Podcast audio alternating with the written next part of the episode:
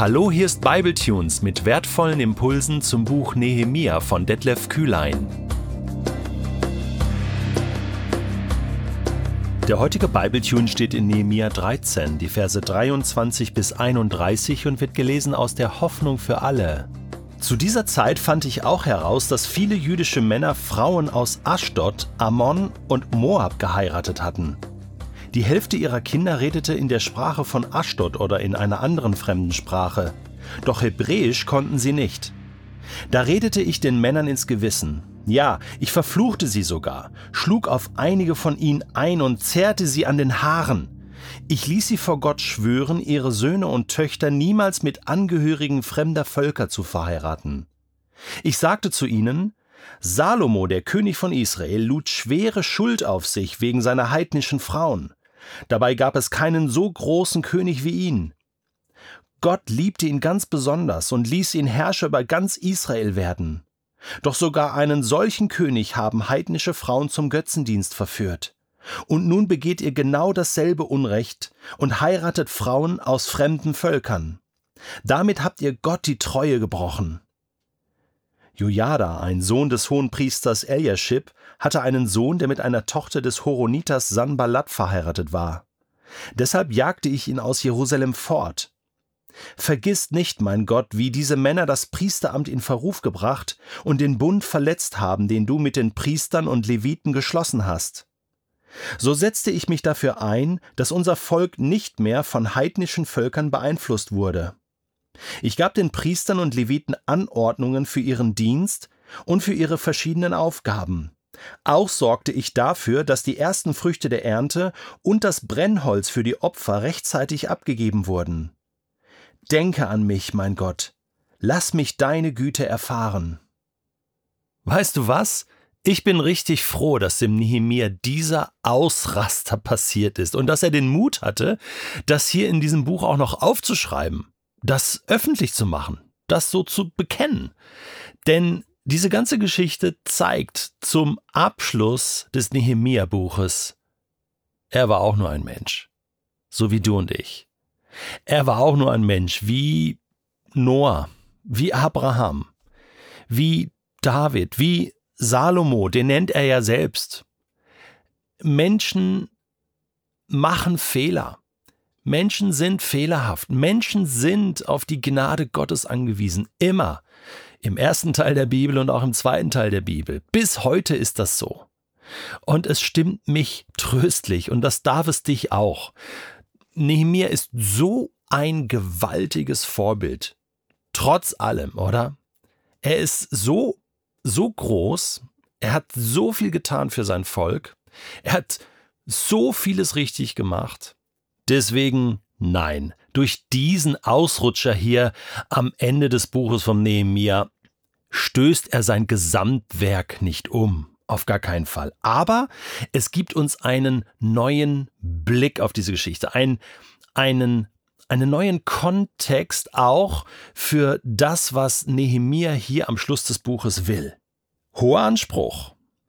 Ihr lieben jüdischen Männer, heiratet keine Frauen aus fremden Völkern. Das Thema kam im Buch Nehemiah schon mal vor mit den Ammonitern und Moabitern den fremden Sprachen, den fremden Kulturen. Wir haben schon darüber gesprochen.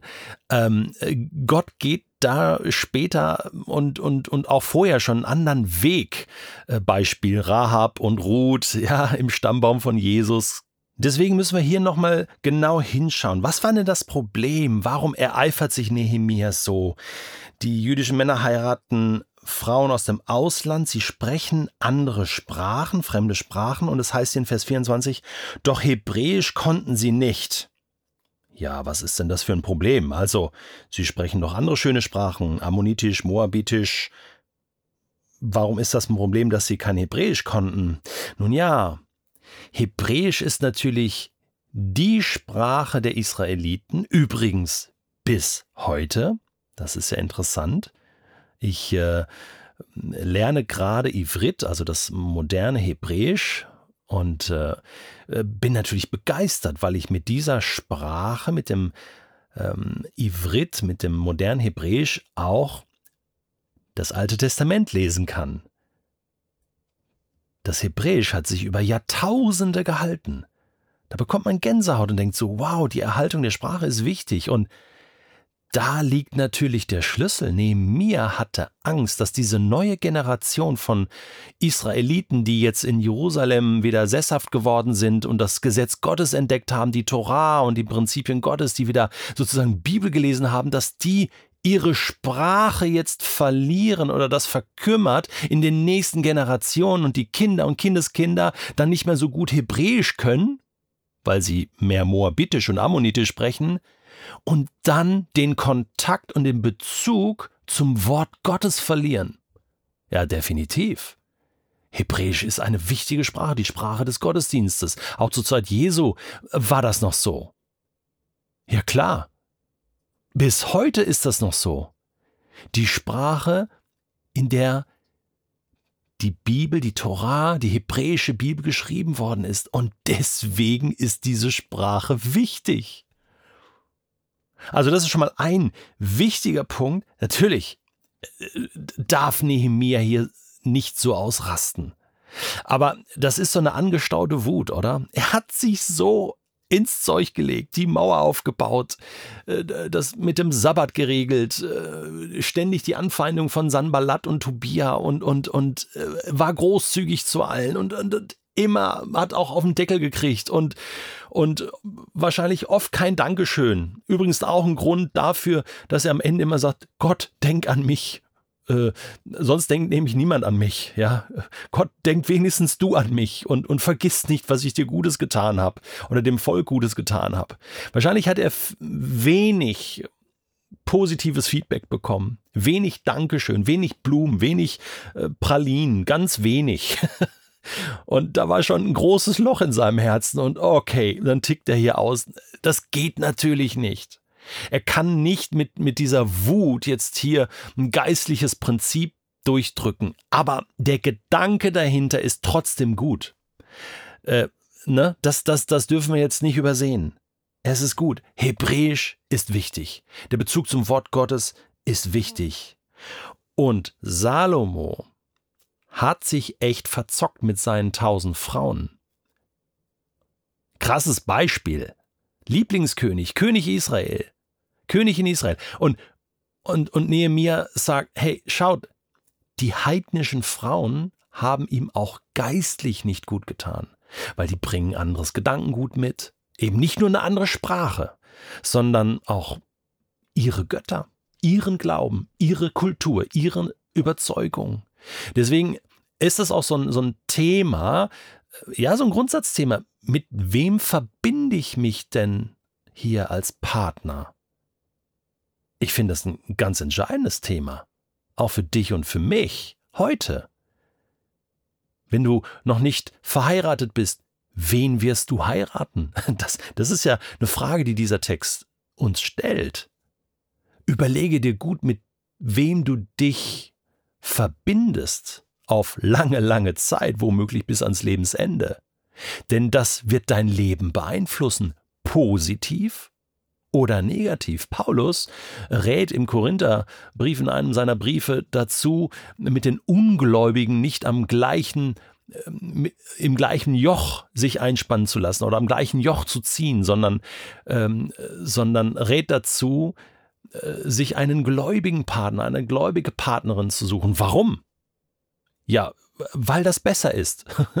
Wenn man mit seinem Partner in die gleiche Richtung beten kann, leben kann, handeln kann, entscheiden kann, ist es einfacher und besser, als wenn man einen Partner hat, der das überhaupt nicht nachvollziehen kann, dass du an Jesus glaubst und dass du mit ihm unterwegs bist. Also ich sag das mal so, ist vielleicht nicht so, ja, so angenehm, das zu hören, weil du zu Recht sagst, Oh, das ist aber meine Privatsphäre, das möchte ich entscheiden. Hallo? Ich lasse mir das doch nicht, no, doch nicht so sagen. Ja gut, ähm, dann frag Gott, besprich das mit Gott, prüfe das vor Gott.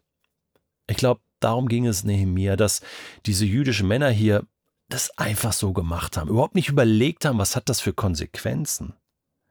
Und er zeigt ihnen auf, hey, ihr verliert eure Sprache, mit dem ihr das Wort Gottes lesen kann, könnt, und ihr verliert womöglich sogar euren Glauben, weil diese heidnischen Frauen können euch zum Götzendienst verführen und dann begeht ihr das gleiche Unrecht wie Salomo mit aller Konsequenz. So setze ich mich dafür ein, dass unser Volk nicht mehr von heidnischen Völkern beeinflusst wurde. Das war das Ziel. Dass das Volk Israel jetzt ganz neu hier in Jerusalem sesshaft aufwachsen kann in der Gegenwart Gottes mit dem Bewusstsein, dass sie ganz für Gott wieder da sind. Und da muss man sagen, Esra Nehemiah, ihr habt einen Riesenjob gemacht. Danke dafür. Danke dafür. Ihr seid ein Grund dafür, dass es Israel auch heute noch gibt als Volk. Dass das Hebräisch erhalten geblieben ist und dass Gottes Geschichte mit Israel bis heute so weitergehen konnte.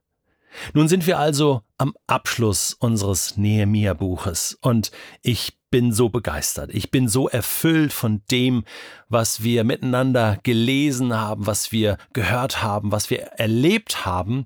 Und ich wünsche dir, dass du diese wichtigen Prinzipien von Nehemia mitnehmen kannst in dein Leben und dass du wie Esra und Nehemiah erleben kannst, dass Gott an dich denkt. Und so habe ich auch noch eine kleine Bitte an dich, nämlich, dass du auch an uns denkst, an Bibletunes und dass du uns unterstützt durch deine Gebete, durch Werbung in deinem Freundeskreis und auch durch deine finanzielle Unterstützung.